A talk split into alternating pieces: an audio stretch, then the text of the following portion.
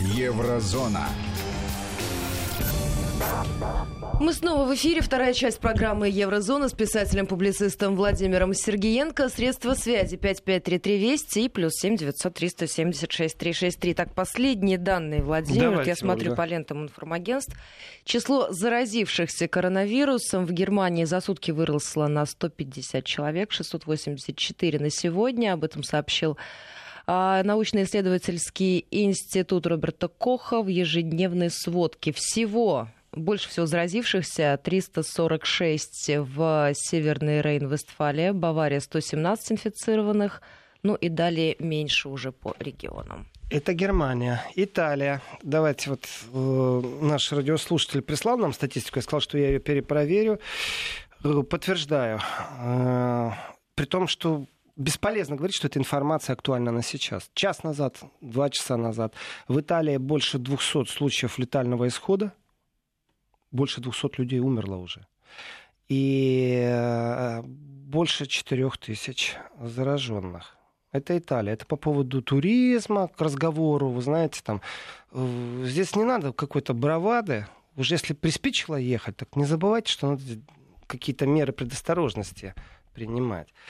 И глядя на все это, вот глядя на все это, возвращаемся к вопросу, насколько это информационный шум, насколько эта паника оправдана, насколько она не оправдана. Отменяются очень такие все мероприятия, которые э,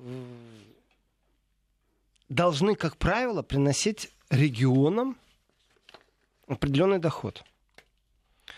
Гостиничный сектор страдает сильно, перевозочный сектор страдает сильно, э, предприятия страдать начинают, все, кто связаны с экспортом, все, кто связаны э, с Китаем, страдают сильно. Вопрос, что с этим делать, как к этому готовиться. Э, Из, из, из рекомендаций, которые дают в Европе людям, нужно ли закупать там консервы, говорят, не, не надо. То есть не бойтесь ходить в магазин. Вот. Но думайте о своих ближних, а также и далеких. То есть, если вы чувствуете симптомы, то не всегда маска это чтобы самому не заразиться, иногда маска, чтобы других не заражать. То есть думайте об этом, и в принципе можно делать такие временные маски самому. Знаете, в интернете сейчас хватает достаточно руководств, насколько это помогает или не помогает. Вот здесь у меня опять же вопрос: Э, кому я должен больше верить, интернету или министру здравоохранения? э, той же Германии. Вот кому я должен больше верить? Вот, честно слово, как-то у меня министр здравоохранения ну, германский, он не вызывает доверия. Не вызывает, потому что я его политическую карьеру знаю. Итальянского министра здравоохранения я вообще не знаю, кто такой, точно так же, как и австрийский.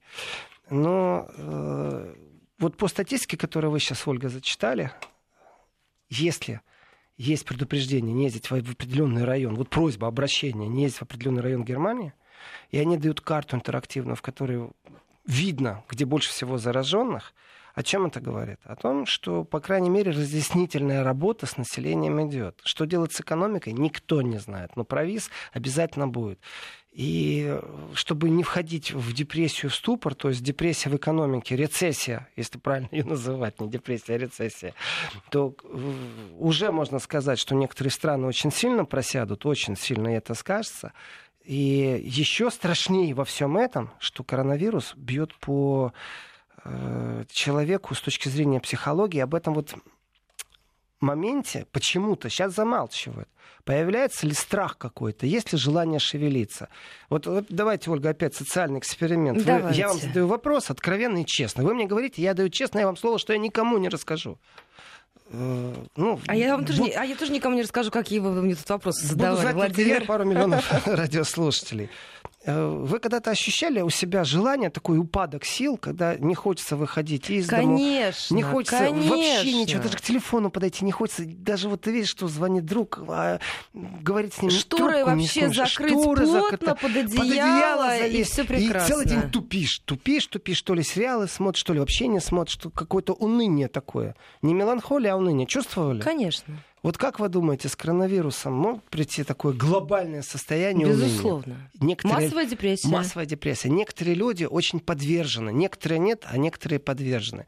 И вот читая прессу европейскую, я пришел к выводу. Вот помните, я сказал про грибы собирать. Еще не сезон, еще не сезон. Но, в принципе, рекомендуют э, заставлять себя делать прогулки на свежем воздухе. И вот фильмы, которые нам показывают, как старые времена были, люди подходят друг к другу и на почтительном расстоянии раскланиваются. Если президент Франции говорит так, перестали друг друга целовать при встрече, за руки не здороваемся, мне эти кадры очень нравятся. Министр внутренних дел Германии э, сидит в кресле, правительственное заседание, к нему подходит Меркель и говорит ему, здорово, министр внутренних дел. А он так, а он ручку а он, да-да, не буду я с тобой здороваться. Я думаю, ну, наконец-то Зейхофер нашел повод Меркель руку не пожать. На самом-то деле, руку можно и протереть потом. Но это говорит об определенном э, ощущении. Это, это уже показатель. И, э, знаете, вот Иран, конечно, сейчас больше всего, сейчас под ударом Иран – я не услышал, к великому моему сожалению, то есть, вдумайтесь, в Европе даже э, бельгийский министр здравоохранения ставит претензию немецкому министру здравоохранения, что те зажали для себя маски. Вы знаете, когда кто-то, вот сейчас там, я не буду сейчас ленту отманывать э, сообщений, но кто-то написал, мол, Россия тоже не экспортирует. А вы знаете, а Россия не в Евросоюзе.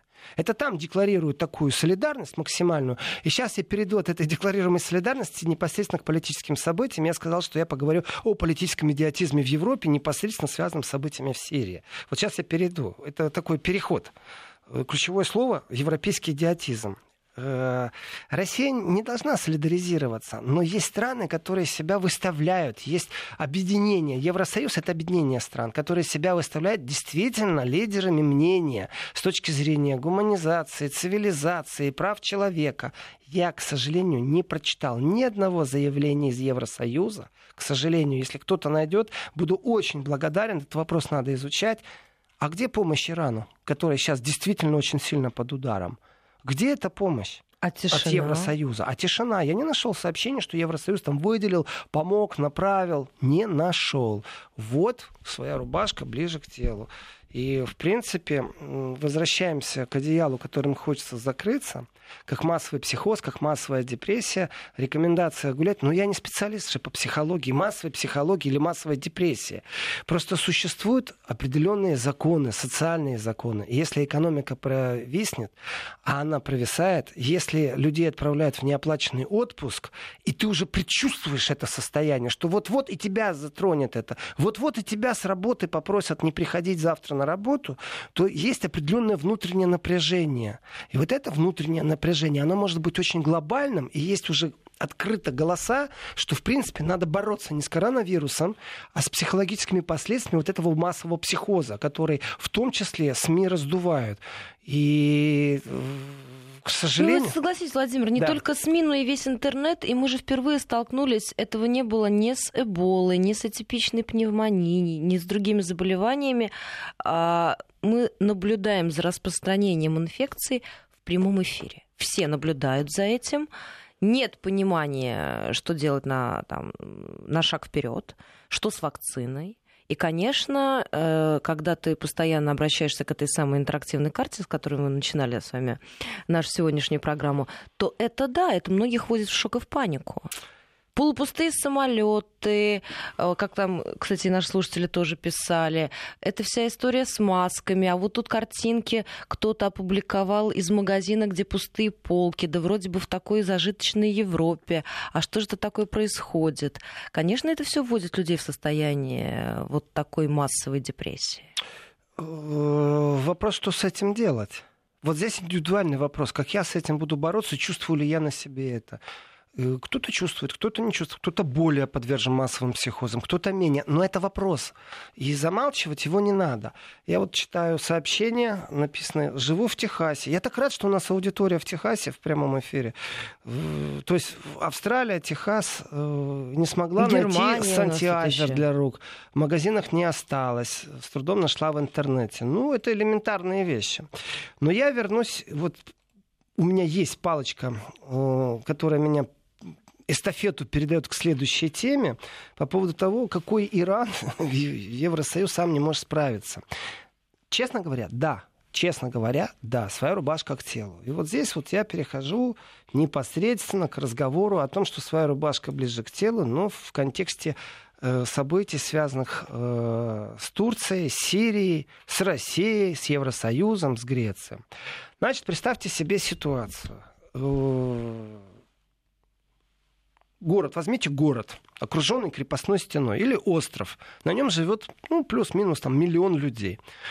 И вот ночью со всех сторон на эту крепостную стену, или если это остров, со всех сторон на лодках, резиновых, каких угодно, как угодно, контрабандисты, которые снизили тарифы на перевозку. Не забывайте, что бизнес перевозки людей, что из Африки, что через Турцию, из Турции, э, это тарифные расценки. Мафия работает постоянно. Они зарабатывают на том, что людей доставляют в Евросоюз. Они работают так.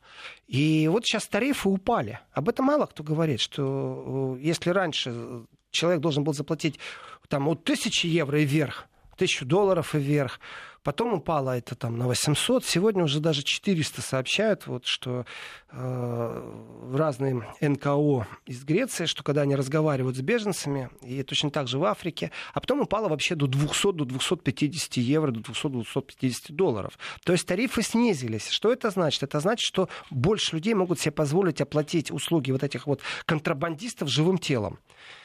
И представьте себе, что вы на этом острове, или у вас крепостная стена, вот как вы лучше это визуализируете, и вам ползут со всех сторон люди, ползут и ползут. Сто тысяч там за трое суток переползло людей. Э, люди, вот эти, которые переползли, они требуют, вот как вы, Ольга, спрашиваете, а где права человека? Да нигде эти права человека в данном случае. Они требуют, чтобы к ним относились как к беженцам э, с территории, на которой идет война. Если им относиться как беженцам, существуют законы в Евросоюзе, когда они декларируют, что они пришли из региона беженцев, вы обязаны предоставить э, место жительства, э, питание, медицинское обеспечение. Это закон. И вдруг Евросоюз, Евросоюз начинает себя вести странно. Я дойду обязательно до идиотизма, и кого я называю идиотом, я тоже объясню. Это высший эшелон власти. Я даже по фамилиям назову этих людей. И вот беженцы вместе с теми, кто уже на этом острове, в этом городе живут, они выходят на демонстрацию. Ведут себя очень странно на этой демонстрации. Заканчивается, ну, у них нервы, знаете, тоже на пределе. Люди не знают, что их ждет в будущем. То ли их отправят на континент, то ли их вернут назад в Турцию, то ли их будут держать в каких-то лагерях, где только палатки, или переведут все-таки в какие-то места, которые похожи на тюрьму, и покинуть ты ну, не то есть можешь. даже приблизительно никакого они понимания не знают, в этом вопросе ждет. нет? Никакого. Они выходят на демонстрацию. Чем демонстрация заканчивается? 40 человек арестовывают. То есть вот этих вот беженцев, людей без прав, скажем так. На следующий день местные жители выходят на демонстрацию и говорят, что тут творится. Да мы не хотим, чтобы они у нас были. Сделайте что-то, мы требуем от наших властей, чтобы к нам больше вот эти беженцы не приходили. знаете, что Греция какое решение принимает? А Греция высылает спецназ туда, на Лесбос, это остров. Угу. Высылает, высылает спецназ, который ну, должен помочь как-то порядок навести. И теперь представьте себе ночью, ну, спецназ-то послали, он свою работу делает. Представьте теперь спецназовцев, которые ночью спят, им устроили там временные казармы, врываются местные жители и пробуют этих спецназовцев побить. То есть, представляете, какие там нервы. Между огнем и полумем находятся все, и спецназовцы, и местные жители, и беженцы. При этом этих а, огонь и полумя у них у всех разные. А, смотрите, турки что делают? Турки предоставляют транспорт и больше не ограничивают возможность вот этих контрабандистов, а также всех желающих. А, вы представляете, какой спрос на резиновую лодку с э, двигателем сейчас? Даже боюсь представить. Пересечь невидимую границу между Грецией и Турцией. Они еще и потакают этому. А теперь смотрите, какая ситуация. Э, Греция, греческая сторона блокирует сторону и обращается в Евросоюзе ко всем. Помогите нам. Евросоюз говорит, вот, пожалуйста, 700 миллионов выделяем уже сейчас на укрепление границы. Что значит укрепление границы? Это значит силу Frontex. Frontex — это объединенные европейские пограничные войска. То есть там дополнительный вертолет Германия выделяет, специалистов 100 человек. У меня вопрос, вы знаете, что это за специалисты? Это те, кто будут ключи проволоку натягивать? Или это те, кто будут допрашивать беженцев, откуда он приехал, из Ирана, из Афганистана, чтобы выяснить, куда его отправить и как? Ну, все это туманом покрыт, но тем не менее 700 миллионов выделено. Это не Греции выделено ни в коем случае. Это на укрепление границы Евросоюза. Это что значит? Это значит, что крепостная стена, через которую лезут и лезут беженцы, а это такие навалы, накаты. Знаете, 10 лодок одновременно прибыло и с разных сторон атакуют границу. А эти их отпихивают. В реальном смысле слова лодки отталкивают. То есть возвращайтесь назад на Турцию, в Турцию.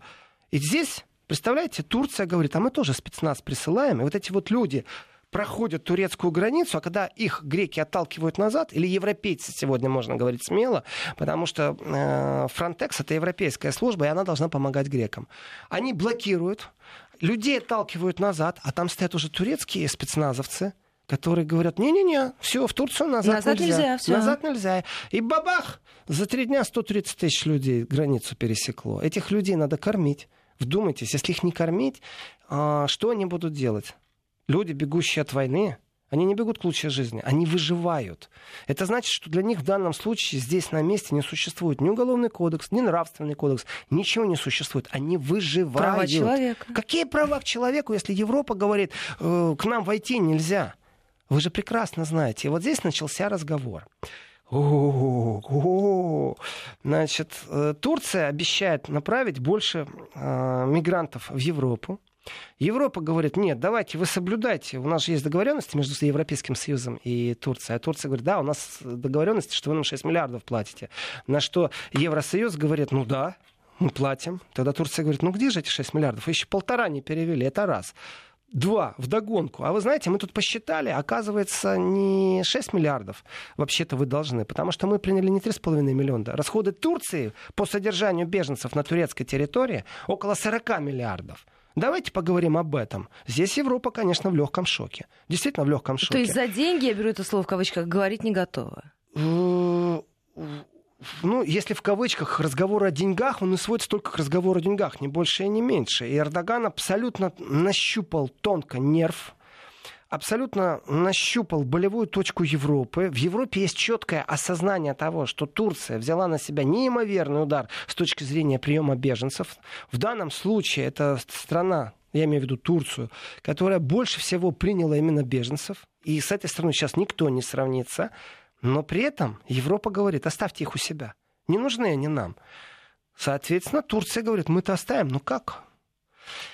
И знаете, когда Анкара направляет тысячу спецназовцев на границу с Грецией, это уже сильный показатель. Потому что действительно карабкаются, прорываются как могут. Турция предъявляет претензию Греции, что при попытке пересечения одного из беженцев просто убили. То есть принимая, применяет греческая сторона, которая не в состоянии справиться с э, потоком беженцев, и слезоточивый газ, и резиновые пули. Но э, вот насчет огнестрельного как-то сводок нет. Люди, соответственно, с той стороны беженцы, которые добрались до Греции, им же надо вцепиться. И сейчас вопрос, а куда их будут депортировать и каким видом их будут депортировать? А теперь возвращаемся к 700 миллионам, которые дополнительно выделили. А за чей счет их будут депортировать и как это будет выглядеть? Вы знаете, большой победой, там когда-то министр внутренних дел Германии считал отправку беженцев э, назад в Афганистан. Выглядело это примерно так. Пустой самолет, в нем сидит пять сотрудников э, Министерства внутренних дел Германии, и в нем сидело аж три афганца, которые там подписали, э, что они больше никогда в Германию не вернутся. Но они-то подписали, их назад отправили, семью увидели, поцеловали, маршрут уже знают, знают, где платить деньги, при том, что люди иногда продают дома за бесценок свои хижины, квартиры, все что угодно, лишь бы насобирать сумму, которую они платят тем, кто их ведет вот этими контрабандными тропами в Европу. Ему же возвращаться некуда, он уже дом там не имеет. А есть хитрые, которые приехал в Европу, посмотрел, все узнал, договорился, теперь поехал всю свою семью брать, и этим же маршрутом придет, но уже со всей семьей. То есть там огромное количество разновидностей этих беженцев. Но есть факт, это количество. И вот здесь вот наступав, нащупав больной нерв э, европейский, Эрдоган, вступив в переговоры с Европой, примерно так. Дайте денег. Они ему говорят, дадим. Ну, не тебе, Эрдоган. А мы их дадим непосредственно сирийским беженцам. То есть люди, которые нуждаются, вот пусть будут структуры, которые прямо на Сирии наши деньги принимают, э, и эти структуры наши деньги будут перераспределять. Палатки, вода питьевая, лекарства, еда. Э, и мы готовы тогда дать денег. У меня тогда простой вопрос. А Эрдогану оно нужно, если это будут давать деньги сирийцам? Это игра в гуманизацию или все-таки Эрдоган хочет еще те полтора миллиарда, которые ЕС ему должны? И он пришел к выводу, что, э, ну давайте тоже логично, почему Турция должна на себе держать этот удар и делать грязную работу. Европейцы опять в белых перчатках, опять в белых перчатках. Красивые, сытые, умные, цивилизационные. У европейцев? Я считаю, что да. Я считаю, что да. И, э, знаете, только социалисты в Европе социальные партии, которые направлены на социальную справедливость, их называют левые партии, левацкие партии, только эти партии направлены на то, чтобы говорить, что, в принципе, давным-давно пора не 0, там, 5% ВВП отдавать в НАТО, а 0,5% нужно давать, например, на развитие Африки на то, чтобы там развивалась собственная индустрия, чтобы люди могли сами себя прокормить, иначе они будут лезть в Европу, понимаете? То есть прагматичность, но в другом виде. Социальная справедливость, отчисляйте 0,5 ВВП не в НАТО, а в Африку, потому что если этого не делать, они будут лезть в Европу. Будут, потому что здесь просто теплее, сытнее, понимаете? И шмоток больше. Но на самом деле разговор идет о выживании, о том, что шанс выжить у тебя больше, если ты в Европе, чем если ты в Афганистане. Или если ты ну, кстати, в я смотрю, Африке, в Центральной? Э, береговая охрана Турции запретила беженцам осуществлять переправу в страны Евросоюза через Эгейское море в связи с угрозой их безопасности. Там, в принципе, плевать хотели на то, что там береговая охрана говорит. И там действительно такие кошки-мышки, те кадры, на которых видно, как э, береговая охрана волной пробует эту резиновую лодку перекинуть. Понимаете, вот и весь гуманизм. Перекинули лодку, чтобы не доплыли. А дальше что? С одной стороны турецкий спецназ, с другой стороны греческий спецназ. Замечательная ситуация с этими беженцами. И миграция, которая идет в Европу, давайте так, а существуют ли потоки? Абсолютно прагматичный вопрос, которые легально из Турции забирают людей и распределяют по Европе. Я вам отвечаю, нет, не существует. Не существует. Европейцы очередной раз захотели откупиться. При этом э, в своем лицемерии они забыли полностью рассчитаться с Эрдоганом. С ним можно было бы договориться э, при полном финансировании. Но давайте так, Турция тоже не резиновая. Она реально не резиновая. Хорош Эрдогана критиковать в контексте прав человека, как это делает и, и автократия, как это делает Европа. Притом делает это глобально. И э, вот сейчас я постепенно-постепенно перейду к тому, кого я называю идиотами. Но с точки зрения ООН, по оценке ООН, 950 тысяч из 3 миллионов жителей Идлиба могут достичь Европы. А это миллион. Это то же самое, что кризис 2015 года. А скажите, а в Европе реальную оценку этим событиям кто-то дает? Дают, в дают. В медийном разговор, пространстве. В медийном пространстве дают, разговоры об этом идут, правда, специфически. И вот здесь, опять же, я очередной раз я просто получаю удовольствие, называя их идиотами. Потому что одно дело пиариться, одно дело создавать информационный шум, другое дело — это реал-политик. То есть реальной политикой заниматься, а не пиариться — это разные вещи. И пойдя на опережение определенных событий, событий, поставить себя, скажем так, в невыгодном свете, э, вот это умудрились сделать некоторые европейские политики. Мы сейчас должны будем э, уйти на новости. Сразу после небольшого перерыва возвращаемся в программу. Пока можете присылать свои вопросы. Еще полчаса у нас осталось эфир в этой студии времени. А, так что я думаю, что ряд из них обязательно зададим. Сейчас новости, сразу после продолжим. Еврозона. Возвращаемся в программу. Московское время 12.35. Если есть вопросы, задавайте. СМС-портал, WhatsApp, Viber. Все работает, Владимир. Много вопросов, я смотрю, вообще из разных уголков Спрашивают, кого нашей страны идиотами. и мира. А на идиотах мы с вами остановились. Э, так, я хочу отреагировать на один вопрос. Добрый день, Владимир. А можно узнать, какое население э, из, стоит латинскими буквами НРВ и какое это соотношение к другим землям? Э, НРВ это самая пораженная земля в Германии, Северная Райн-Вестфалия, да, коронавирусом. Но, уважаемый радиослушатель или радиослушательница, вы знаете, если вы смогли написать такое смс, то я вам рекомендую залезть в любой поисковик и это написать там и получите ответ из интернета, из Википедии. Вот я не буду даже вам отвечать на этот вопрос. Но с точки зрения соотношения больными, еще раз, есть уже интерактивные карты. Просто мышкой подводите, и вам сразу всплывает количество больных, количество зараженных. А теперь я возвращаюсь к Сирии, к Турции и к тому, кого я называл идиотами. Э, значит, собрались немецкие политики, к ним присоединились еще и пару европейских политиков, и решили, что они должны дать пресс-конференцию. Состав у них такой сильный был, я бы сказал. Э, но лица все, э, тем, кто отслеживает немецкую политику, известны. С точки зрения европейской политики, это те лица, которые могут быть известны.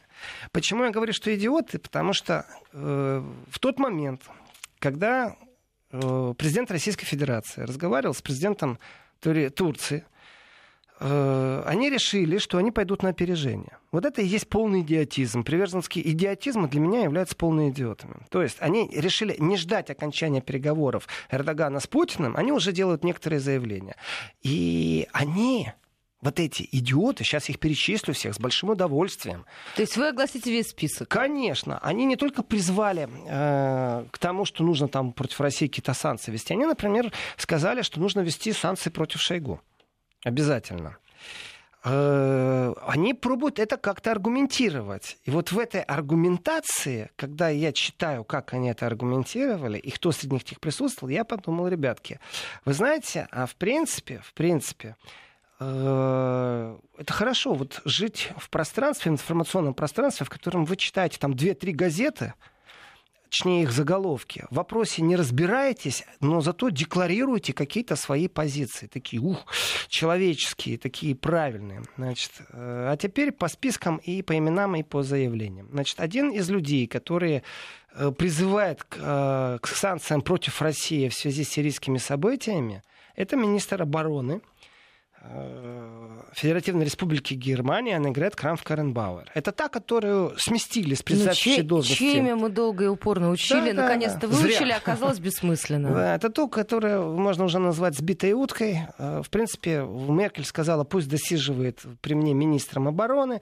На самом деле она больше не кандидат на председателя партии в Христианском демократическом союзе, а это значит автоматически, что Аннегрет Крамф-Каренбауэр не является кандидатом на пост канцлера Германии все, сбитая утка. И, э, ну, у нее вообще какая-то такая риторика, я так понимаю, что она пылает большой любовью в кавычках к России. И если вдруг очередной раз, вот вдумайтесь, министр обороны страны делает заявление, ну это же сильное заявление, и говорит, что России следует совершенно четко сказать, что мы прекрасно знаем, что она делает в Сирии. Ах, как много в этом слове, как в этой фразе, как к туману напустила. Вы четко знаете, правда? Ну тогда ознакомьтесь со всем списком, что там делает Россия, а также со всеми э, террористическими организациями, а также тем, кому вы поставляете оружие, а также, например, почему вы поставляете э, оружие Турции например, хотя у вас были договоренности как минимум по Ливии, э, не поставлять оружие странам, которые участвуют или поддерживают э, участников конфликта в Ливии. По поводу Турции, в самой Германии есть разные отношения к поставкам оружия Турции. Э, вопрос. Что у нас там с Конституцией, что у нас там вообще э, с правами человека, со всей, вот я говорю, со всей этой жвачкой, которую они очень любят, любят контролировать э, по поводу цивилизации, гуманизма и прочее. У нас как там, э, если Турция является автократно управляемой страной, и Эрдоган вообще не имеет никакого отношения к демократии, только танки вы ему любите продавать, да, и только левые и иногда зеленые присоединяются к протестам по поводу продажи оружия в Турцию. Другими словами, вам очень выгодно, уважаемый господин госпожа министр обороны Германии Наград Крамф-Карамбау, чтобы турки воевали вашим оружием э, против кого? Против режима Асада или все-таки против террористической организации ИГЛ? И чтобы они сдерживали беженцев, которые направлены в Европу. Ну давайте снимем забрало и будем говорить честно. Вот абсолютно честно. И получается, что нужно санкции против России вводить. Понимаете, насколько в этой голове тараканов много? Уж пусть она простит меня за сравнение с тараканами, но у меня разрыв логических цепей. Что значит э, логика э, типичного э, поверхностного читателя немецких таблоидов? Вот она. Нужно санкции против России ввести. Что значит лицемерие? Параллельно Турции продать оружие. Красиво, конечно, собрать несколько человек, сделать заявление. Э, так вот, э, среди тех, кто собрался, и тех, кто в тот момент, когда Путин разговаривал с Эрдоганом, э, кто присутствовал? Значит, Радарих Кизеветтер. Это Христианско-демократический союз. Нордберт Рёдген. Это тоже Христианско-демократический союз. При этом Рёдген достаточно сильно виден в партии. И его заявления достаточно часто звучат в прессе. То есть он активно общается с прессой. Пошли дальше. Франциско Брантнер, Омид э, Нурипур. Это вообще особая фигура. Нурипур, у меня такое ощущение, это один из заклятых врагов России он по имени и фамилии понятно, что это человек, который вряд ли выходит из настоящей немецкой семьи. Это вот политика мультикультурализма, эмигранты. Он прекрасно понимает, что такое миграция. И я не помню ни одного его заявления, которое имело бы хоть какую-то логику или налаживание диалога с Россией. Он всегда призывает к жестким санкциям. То есть он еще тот русофоб на самом-то деле.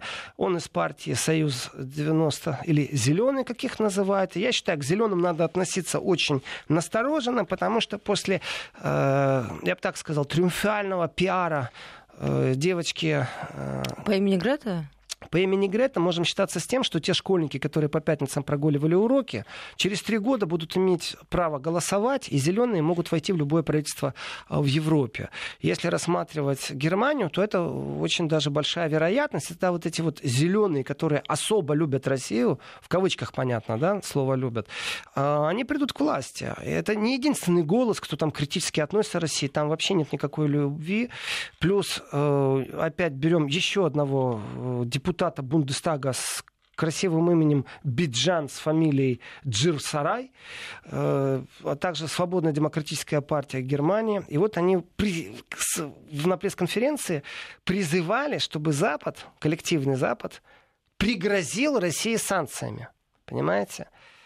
И Аннегрет Крамф-Каренбау вспомнила Украину, Россия во всем этом контексте. И у меня такой честный-честный вопрос к Аннегрет Крамф-Карабау, действующему министру обороны Германии. Скажите, пожалуйста, уважаемый госпожа министр, и что, помогли вам эти санкции? И что вы мир смогли э, привести на территорию Украины? Нет? Знаете, почему этого не произошло, госпожа министр обороны Аннегрет Крамф-Карабау? Потому что ваше правительство ничего не сделало для того, чтобы надавить на правительство Украины и четко декларировать определенные позиции, например, приверженности Минским договоренностям. Вы этого не делаете, а не потому, что вы думаете, что какие-то санкции против России э, могут к чему-то привести. А еще, если вы призываете к санкциям против министра обороны, то, мне кажется, у вас просто простая зависть в вас. Потому что министр обороны Российской Федерации очень эффективный министр обороны, а вы, как министр обороны Германии, абсолютно неэффективны. И вы неэффективны, как председатель партии христианских демократов. Поэтому вас и отправили, можно сказать, э, выперли э, из Ну так это, может, расписалось в собственном бессилии, это так можно назвать? Зачем призывать? Вот зачем это делать в тот же момент, когда идет э, совещание между Эрдоганом и Путиным? Вы знаете, в этом отношении с трепетом с трепетом э, все ждали, чем это закончится в Европе. Потому что от этого зависит, а будет ли миллион беженцев в Европе. Вот она правда. Никого не интересует на самом-то деле ситуация с этими беженцами в Турции интересует ситуация с этими беженцами в Европе. И если из Турции миллион беженцев попадет в Европу, это действительно изменение политического ландшафта европейского. Это даже не обсуждается. Консервативные партии наберут такого оборота, такой динамики в предвыборных кампаниях, что э, социал-демократы вообще исчезнут. Они будут, знаете, так, проходить еле-еле пятипроцентный рубеж. Мы сейчас прерываемся, у нас некоторые регионы перейдут на местное вещание. Мы вернемся и продолжим буквально через секунды. Вести ФМ. Возвращаемся в программу. Московское время 12 часов 45 минут. Я смотрю, как много нам пишет Владимир с Германии. Традиционно на слушателей. Сейчас я к сообщениям перейду, но я хочу аргументировать. Я анонсировал цитату, я хочу аргументировать. Значит, Норберт Рёнген, человек известен. Он, ну, скажем так, э, он не просто часто цитируемый. Он возглавляет внешнеполитический комитет Бундестага. То есть это уже уровень, это уже позиция.